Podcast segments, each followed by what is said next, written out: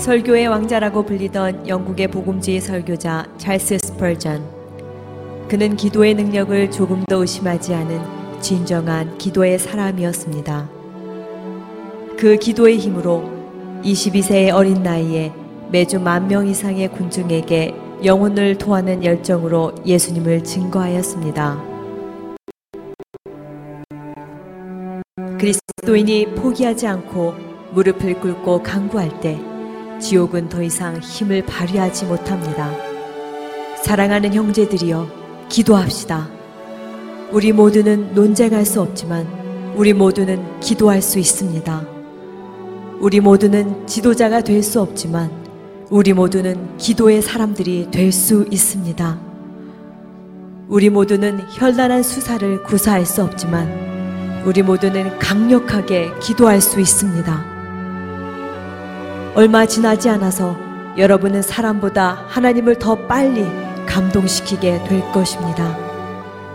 기도는 영원한 분, 전능한 분, 무한한 분과 우리를 하나로 엮어주기 때문에 무엇보다 먼저 의지해야 합니다. 여러분이 하나님과 함께하고 있다는 것을 확신하면 하나님이 여러분과 함께 하신다는 것을 확신하게 될 것입니다. 오늘 스펄전의 고백처럼 우리가 모든 일을 다 할 수 없지만 기도는 우리 모두가 다 할 수 있는 하나님께서 우리 모두에게 주신 선물이요 특권입니다. 주여 오늘도 우리에게 기도할 수 있는 특권을 주셔서 감사합니다. 주여, 이 특권을 소홀히 여기지 않게 하시고, 이 특권을 우리 가정과 교회, 나라를 위해 사용하게 하시옵소서.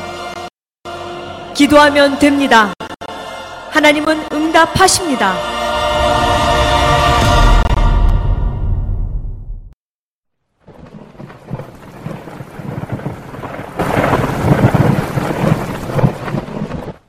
스가랴서 1장 8절 내가 밤에 보니 한 사람이 붉은 말을 타고 골짜기 속 화석나무 사이에 섰고 그 뒤에는 붉은 말과 자줏빛 말과 백마가 있기로.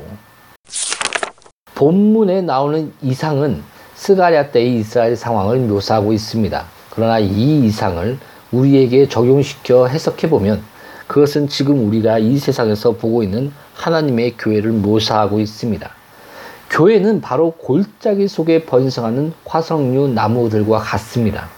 그것은 은밀히 숨겨진 채 잘 보이지 않습니다. 아무 생각 없이 쳐다보는 사람에게는 아무 매력도 없을 뿐 아니라 특별히 환심을 살 만한 것도 전혀 없습니다. 교회는 그 머리 대신 그리스도처럼 영광을 지니고 있습니다. 그러나 육적인 눈에는 보이지 않습니다. 왠지 아십니까? 교회의 그 모든 장엄한 모습이 펼쳐질 때가 아직 오지 않았기 때문입니다. 또 본문 말씀은 평온한 안전을 생각나게 합니다. 꼭대기에 그 사나운 비바람이 휘몰아칠 때도 골짜기 속에 있는 화석류 나무는 조용하고 차분합니다. 알프스 산의 불투, 그 불투성이 산봉우리들 위에 사나운 비바람이 내려칠 때도 우리는 하나님의 도성을 기쁘게 하는 계곡이 흐르는 저 산 아래서는 그 비바람에 전혀 유동하지 않는 잔잔한 물가에서 화석나무가 번성하고 있습니다. 보십시오. 하나님의 교회는 내적으로 얼마나 차분한 평온함을 누리고 있습니까? 심지어 반대와 핍박을 당할 때도 교회는 세상이 줄 수 없는, 따라서 세상이 빼앗아갈 수 없는 그런 평안을 갖고 있습니다. 우리가 도저히 이해할 수 없는 하나님의 평강이 하나님의 백성들 마음을 지켜줍니다. 위에 나온 비유는 또 성도들의 평온하고 부단한 성장을 강하게 그려주고 있습니다. 화석류 나무는 입이 떨어지지 않는 상록수입니다. 마찬가지로 교회 역시 어떤 최악의 경우에도 여전히 복된 은혜의 푸른음을 갖고 있습니다. 아니 때로는 가장 혹독한 겨울에 가장 푸르는 모습을 보여주었습니다. 교회는 지금까지 가장 심한 역경과 재난 속에서 가장 번성했습니다. 이처럼 본문 말씀은 승리를 암시해 주고 있습니다. 화석류 나무는 평화의 상징이며 승리의 표시입니다. 정복자들 이마에는 화성류와 월계수로 엮여진 관이 씌어져 있습니다. 마찬가지로 교회도 항상 승리차 있지 않습니까? 모든 성도는 그를 사랑하는 그리스도를 통해 정복자 이상의 존재들이 되었습니다. 그리고 성도들은 평화롭게 살다가 승리의 팔에 암겨 잠듭니다.